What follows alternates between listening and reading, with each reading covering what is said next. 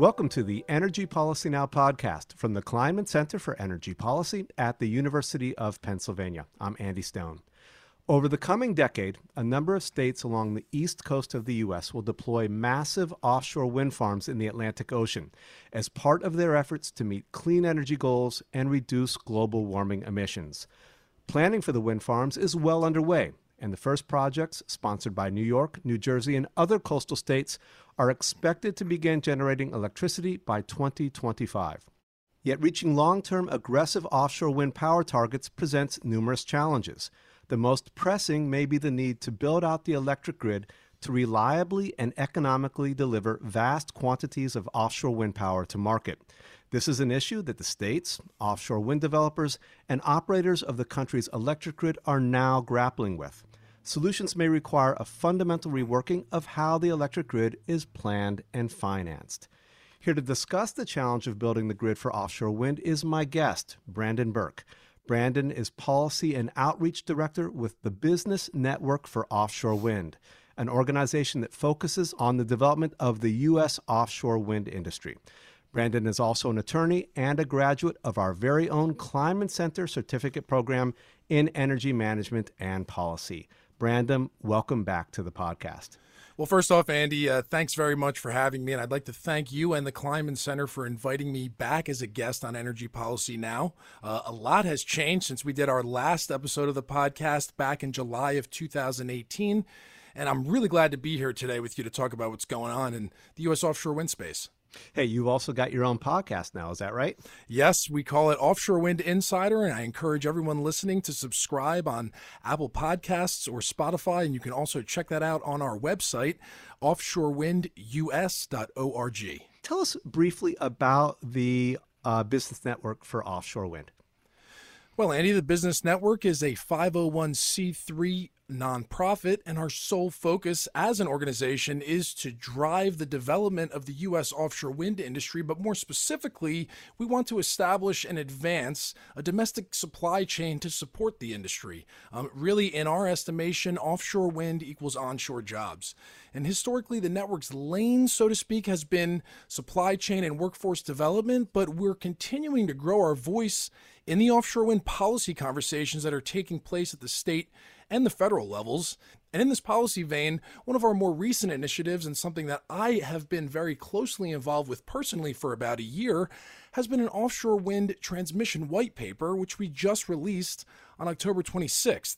And that release was very timely, and the paper and its findings were referenced during the Federal Energy Regulatory Commission's October 27th technical conference, considering how grid operators can integrate large scale injections of offshore wind capacity. Now, I'm excited we'll be diving into the transmission question a bit more later in today's podcast and to kind of cover what's going on right now in the U.S. offshore wind space. Okay, so we know that offshore wind is about to grow rapidly along the east coast of the U.S. Tell us about the scale and time frame of development that we're likely to see. Like you said, Andy, U.S. offshore wind is really positioned for significant growth. And keep in mind that with a handful of exceptions, each one of these U.S. offshore wind projects will have an overall array capacity in the neighborhood of 800 to 1100 megawatts, and Virginia's Dominion Energy is planning a 2.6 gigawatt project. The turbines that make up these projects have individual capacities ranging from 12 to 14 megawatts, and there's recently been discussion of a 15 megawatt turbine model. Now, compare that with the average utility scale solar installation. According to the U.S. Energy Information Administration, the majority of utility scale solar facilities in the United States are in the 1 to 5 megawatt range. Now, in terms of development timelines, right now this question is heavily influenced by the pace of the federal permitting process. So, just for some background, the federal government, through the Bureau of Ocean Energy Management, often referred to as BOEM, which is part of the Department of the Interior, it's responsible for the offshore wind lease area identification and sale process, as well as the permitting for site assessment and construction, operations, and decommissioning. In fact, the federal government is expected to make a permitting related announcement this week on November 13th regarding the Vineyard Wind offshore wind project, which is currently the project that is farthest along in its development and permitting timeline. Now, subject to this federal permitting process, we anticipate several thousand megawatts of offshore wind generation capacity to be under construction in U.S. waters by the mid 2020s, and we anticipate a minimum of 10,000 megawatts to be operating or under construction by 2030, with local component manufacturing have been established. And we're already seeing port investments that are totaling more than half a billion, yes, billion with a B, uh, to prepare for this build out. So that Vineyard Wind project that you just mentioned, that was originally intended to go online or scheduled to go online in 2022. I know there were some issues that delayed that. So is is this announcement going to tell us specifically when that project is supposed to go online? So this de, this permitting decision is related to the environmental impact statement. In fact, a supplemental a supplement to the environmental impact statement that was prepared for the Vineyard Wind project. Um, certainly, it doesn't say when it will come online. That is up to the developer, but it will determine the developer's ability to move forward with those execution plans. Okay, that's exciting stuff because that is one of the first major projects, as you said, that's scheduled to go online. So, so, let me ask you this. So, why is the offshore wind market picking up so much now? There's been a lot of talk over the last decade, a lot of hope and expectation. Didn't necessarily always pan out, but now we're suddenly seeing all of this activity. Why is that? So I'm going to start with the global context and work our way back home.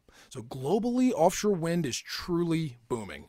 According to an August 2020 report by the Global Wind Energy Council, 2019 was the best year ever for the global offshore wind industry, with 6.1 gigawatts installed, and China alone installing a record 2.4 gigawatts during that single year. That success has continued during 2020, with China again adding 1.4 gigawatts during the first half of this year.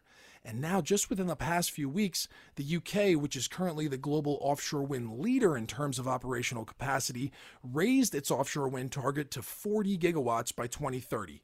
So it's really important to keep in mind that while the global offshore wind industry is definitely paying close attention to what's going on here in the US, the US does not operate in a vacuum in the offshore wind space. So, with that in mind, one thing that I want to point out here is that in the American context, when we say offshore wind market, we're really talking about a demand that's largely been created by state level offshore wind capacity procurement targets. And these have been set forth, you know, either in legislation or by governor issued executive orders. These state level commitments have ramped up dramatically over the past three years, but why have they ramped up? The primary factor that's driving this ever increasing interest, and this should really come as a surprise to no one, is price. And owing to technological innovations, primarily expanding individual turbine capacities, as well as investments in installation techniques and predictive operations and maintenance, mature offshore wind markets have seen plummeting project prices over the past several years, particularly in Europe.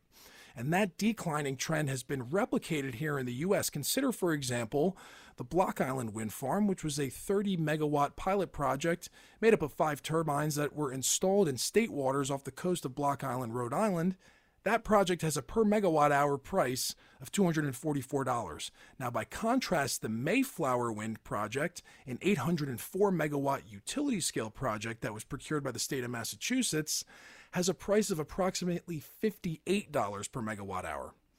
Now, in combination with other factors that we'll touch on momentarily, it's really been these declining prices that have caused state governments along the East Coast that are seeking to decarbonize their electricity supplies to view offshore wind as an unparalleled clean energy opportunity. And really, the fact that the projects also have the potential to drive significant economic development is really just an added bonus. Yeah, and just to put that in context, so the average price of wholesale electricity generally on the U.S. grid is thirty to forty dollars a megawatt, uh, megawatt hour. So that's that's getting close. Uh, so it's becoming more competitive. Offshore wind is.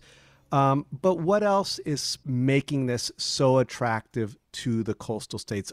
Great question, Andy. And before I dive in, I just want to make clear that right now I'm talking about the East Coast states that are involved in offshore wind, which are Massachusetts, Rhode Island, Connecticut, New York, New Jersey, Maryland, and Virginia. The situation on the West Coast is a bit different because of how deep the water gets a fairly distance offshore and for a couple other region, uh, reasons. But really, four factors land constraints, proximity to load centers, the excellent offshore wind resource, and a buildable subsea environment make the use of offshore wind for electricity generation very attractive to East Coast states. Now, keep in mind these are states that are taking concerted action to combat the threat of climate change by radically overhauling their respective in state electricity generation fleets. But most of these same states are land constrained. In other words, there's simply not enough available land to build renewable generation capacity to meet the state's self imposed renewable portfolio standards requirements. These land constraints are partially due to the fact that these particular states often have large load centers which require significant quantities of electricity in, proxim- in close proximity to the coast. New York City and Boston, major cities that are close to the coast, are very prime examples of this. So you have massive electricity needs. You want to decarbonize your electricity system, but you don't have sufficient land within your state to build the solar, onshore wind, and other renewable facilities that are necessary to meet that need. So what do you do? You look offshore. It just so happens that the eastern seaboard of the U.S. has really great offshore wind resources in terms of the average annual wind speeds, which can lead to capacity factors, you know, over 40%. And those resources are in many cases situated relatively close to those load centers that I just mentioned. But you need to be able to construct your offshore wind projects in a manner that's economical, and this factor is really closely tied to water depth, among other things. And once again, the East Coast is really lucky in this respect as it has a wide and gently sloping outer, outer continental shelf. And, and that uh, portion of the seafloor has a sub has, has a soil composition that's ideal for construction of fixed bottom offshore wind facilities. So that's very different than what we're seeing on the west coast, I understand, of the United States, right? Where the, the shelf drops off very quickly, making this more of a challenge. Right, because you have to go to a floating foundation as opposed to a fixed bottom structure. Okay, so all of this offshore wind power needs to be connected to the onshore transmission grid. And in the recent white paper that you spoke about earlier, uh, you characterize transmission issues as, and I will quote from that paper right here, as an existential constraint upon the ability of the offshore wind industry to reach its full potential in the U.S. market. Tell us about the challenge of interconnecting offshore power to the onshore grid. As of right now, November 2020, East Coast states have committed to bring online just under 30,000 megawatts or 30 gigawatts of offshore wind capacity by 2035, and that's barely 15 years from now. Now, keep in mind that it took approximately 29 years for Europe to proceed kind of from the outset, the inception of the offshore wind industry, to its currently deployed capacity around 22 gigawatts. And, and here, as we sit here, we have just over 9,000 megawatts of offshore wind projects that have received a financial offtake mechanism from a state government. Now, this figure is about one third of the way to the current 2035 collective goal, and we're already seeing the optimal onshore interconnection points becoming scarcer and scarcer. And one reason for this is, with the exception of some coastal power plants, the electricity transmission infrastructure in many coastal regions, in its current state at least, really can't handle these massive injections of power that states need to be able to integrate into the onshore grid if they intend to meet their offshore wind targets and overall decarbonization goals. Now, there are also policy challenges to the transmission issue, particularly in terms of how costs and benefits of transmission upgrades are allocated. Like many other questions, as more and more stakeholders get involved, it, it just becomes increasingly complicated to resolve those questions. So let's break this down into two parts here for just a moment. So th- there are two parts to the grid question as it relates to offshore wind projects. There's the offshore component, and then there's the onshore piece. Uh, let's look at the offshore piece first. There are two basic models for how you'd plan and build transmission lines to get your power from the turbine to land. What are they, and, and, and which are we going to see here first? So the two basic offshore wind transmission system models, or we sometimes call them topologies, um, are generator tie line, also called generator lead line, um, or a shared or network transmission approach.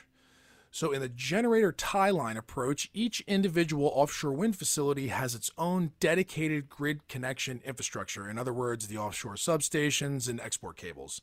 Now, keep in mind that depending on its size, a single offshore wind facility might likely have multiple export cables to shore, but these cables will only connect that single facility to the onshore grid mm-hmm. and thus are generator tie lines.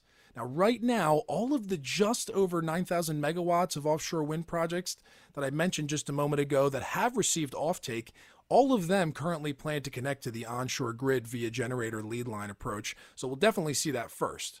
Um, now, this approach has the benefit of being able to move forward faster because it's sort of the status quo, but it may result in a suboptimal transmission configuration, particularly once second or third round offshore wind projects begin to, begin to interconnect, and those projects are, you know, being uh, solicited and procured from uh, by the state governments as we speak now. Um, now, on the other hand, you have a shared or planned transmission network approach. And, and in this approach, you have multiple offshore wind facilities that are connected to shore via one or more shared offshore substations and, and the associated export cables. Now, these uh, networks can be laid out as a backbone, sort of like a point to point, or in a grid configuration, which could have more of a modular approach or uh, multiple different landing points. A shared transmission approach can better optimize the utilization of limited onshore interconnection points, but it also requires much more planning and coordination across multiple layers of government as well as other stakeholders. So my understanding is, again, I think as you said, these early projects are going more for the, the kind of the uh, the single generator lead line approach. Is that right? That there's less risk to that, uh, and it, it's quicker to build. Correct in both accounts. Yes. Okay, so let's go on to the onshore challenges, and in fact.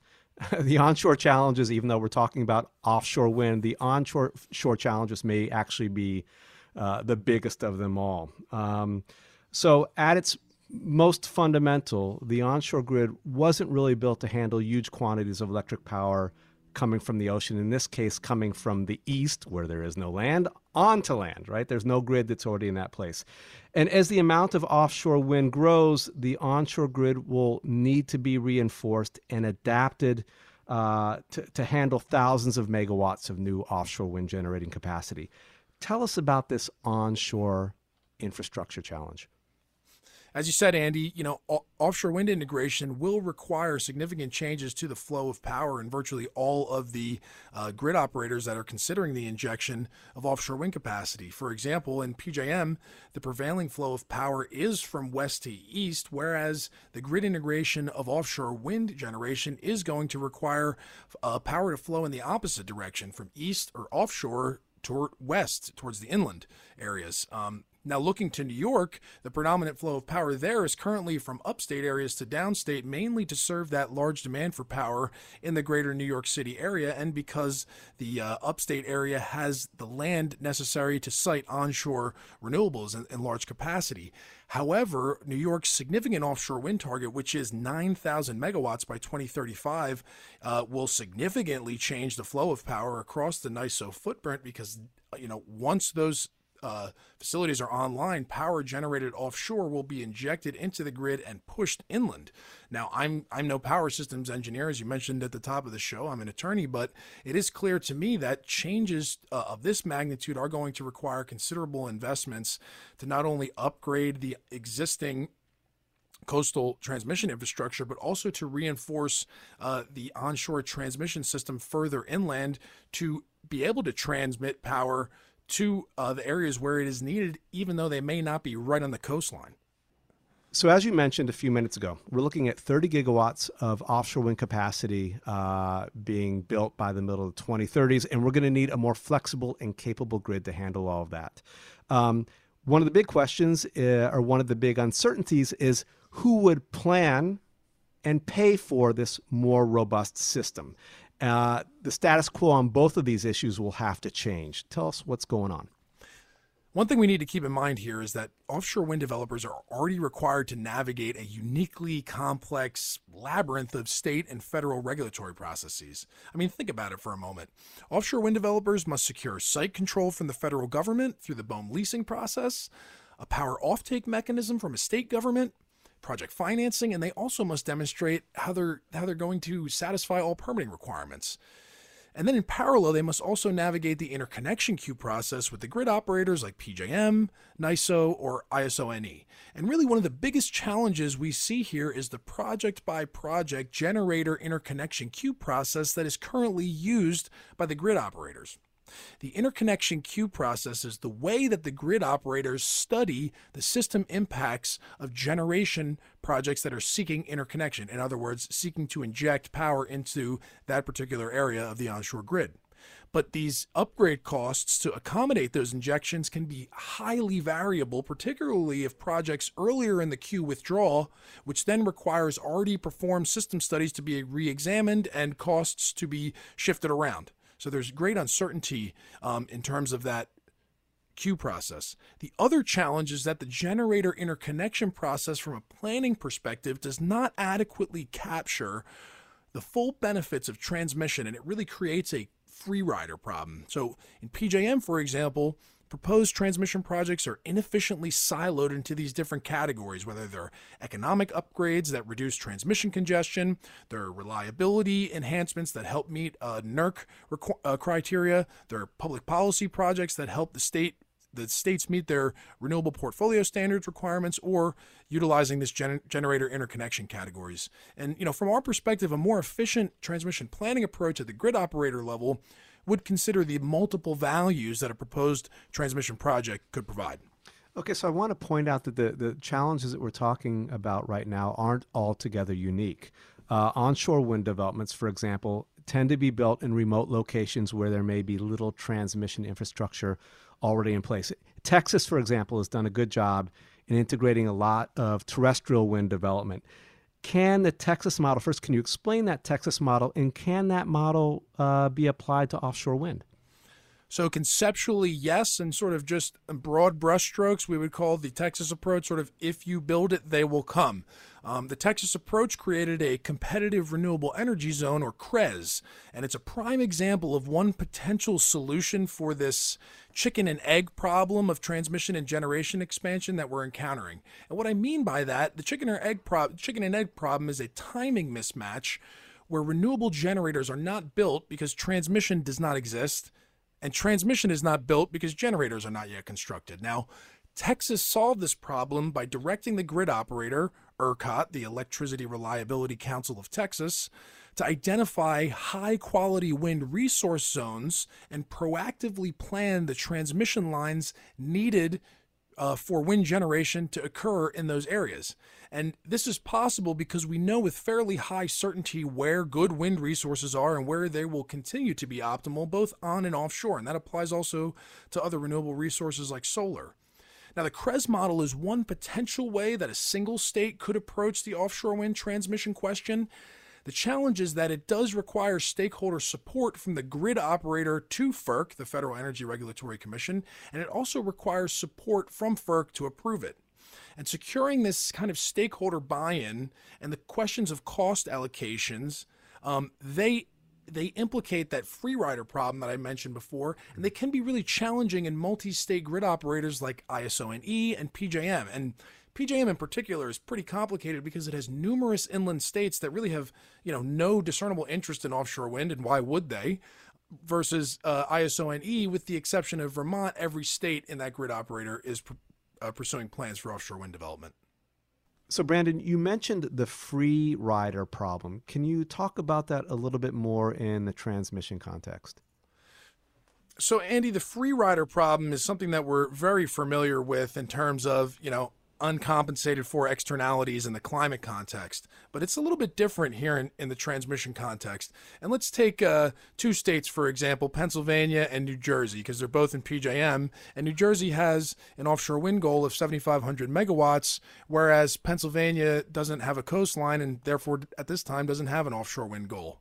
Now, New Jersey wants to proceed towards the, integ- the grid integration of its 7,500 megawatts by 2035, and those transmission upgrades may be assigned to New Jersey by PJM because PJM uh, contends that New Jersey is the only one who is benefiting from those offshore wind transmission upgrades.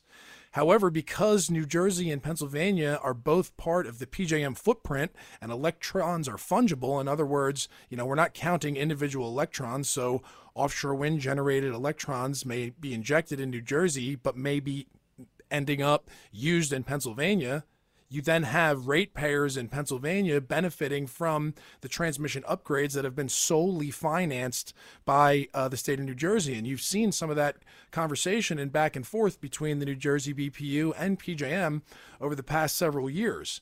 Um, obviously, as I mentioned earlier, when you have other PJM states that are even further from the coast, they have even less interest in in what New Jersey is doing in terms of its offshore wind ambitions but they may nonetheless be benefiting because there are enhanced reliability benefits associated with having a large injection of offshore generated power that's flowing from the east and you know creating a diversity of resources that are both flowing from west and east and other directions. Um, these free rider problems can be a little bit easier to resolve, perhaps in um, ISONE, because every state there, with the exception of Vermont, is interested in offshore wind. But at the same time, we're still seeing those states within ISONE contending with similar issues in terms of who pays for what upgrades. And ultimately, if you know everyone refuses to pay for upgrades and one state is saying hey look i'm on the hook for all of these upgrades even though everyone around me is benefiting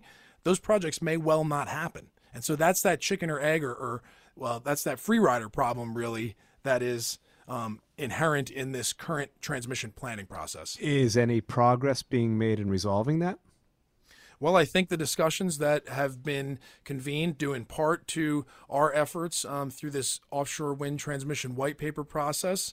And, you know, it was highlighted during the FERC technical conference on October 27th where these questions are being hashed out. But let's be realistic. You know, we have started down the road towards a more optimized and integrated solution, but those conversations are just beginning just at the October 27th technical conference, it's like everyone is finally getting on the same page in terms of the generator interconnection individual project by project basis is not the optimal way forward. Just getting to that level of agreement has been great but that's only the first step in a long journey. But we're excited to move the ball forward, and it's great to see that the conversation is taking place. So, final question for you here. Are you optimistic that we'll get the changes we need uh, in time to reach the big offshore wind goals that the states have met? Are we going to get these planning changes, the way that the cost allocation uh, has to be managed, all this to reach those ambitious 30 gigawatt goals by the 2030s? Yes, I'm going to go ahead and say yes, we're optimistic. And certainly, as I mentioned before, the first round of projects, those are going to be integrated on a gener- generator lead line approach that's going to be individual. But kind of as we go forward, from our perspective, that optimal transmission framework utilizes a more integrated approach that accounts for all of those benefits that I mentioned earlier that can be provided by potential transmission projects like economic upgrades, reliability enhancements, public policy projects, or the, that generator interconnection need. Um, the transmission planning process should also consider state offshore wind goals to be mandates that must be accounted for as part of the grid operator transmission planning processes, and they're not now. Um, this planning should also be proactive, which solves that chicken and egg issue, and it should account for a longer time horizon that takes into account the longer 40 plus year time um, lifespan of, of transmission assets. And finally, the interregional planning, in other words, planning between grid operators, should be better synchronized. And the mechanisms for that are continuing to be developed. But because offshore wind capacity is procured on a state by state basis, sometimes states are only focused on their own projects.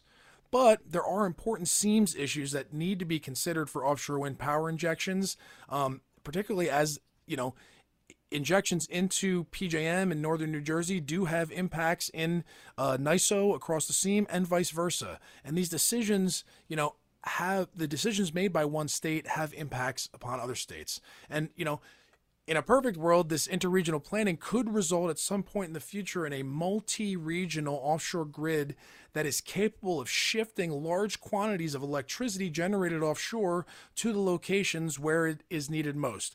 There's a lot of coordination that's required that may be a little bit overly optimistic, but one thing to think about that I kind of like to view this transmission question is like the way that the interstate highway system was built out, where the federal government could really provide significant leadership and funding in terms of driving towards a, a, a system that serves multiple grid operators and therefore spreads the cost allocation across the most users possible. That keeps it cheap for everyone because face it, everyone likes to use electricity. And now, kind of one other interesting point to consider on the West Coast, we've seen a lot of wildfires over the past year, which is, you know, emblematic of the increasing climate risk that we're going to have to deal with in the future. And think about the fact that, you know, in the West, in the Western context, we could really see some significant, easily quantifiable financial benefits of a subsea transmission cable, because face it, a, a, transmission cable like that is not quite as subject to wildfire, I would say, given that it's on the bottom of the ocean. But in any event, I definitely encourage everyone to check out the offshore wind transmission white paper for greater detail about all the issues that Andy and I have discussed today and much more. And that can be found at the Business Network for Offshore Wind's website, which is offshorewindus.org. Brandon, it's been great having you back on the show. Thanks for talking. Andy, thanks for having me. Today's guest has been Brandon Burke, Policy and Outreach Director with the Business Network for Offshore Wind. Visit the Kleinman Center for Energy Policy website for more podcasts, policy digests, and blogs covering the gamut of the energy policy universe. If you'd like updates from the center in your inbox, sign up for our monthly email newsletter. The link is on our homepage. Thanks for listening to Energy Policy Now, and have a great day.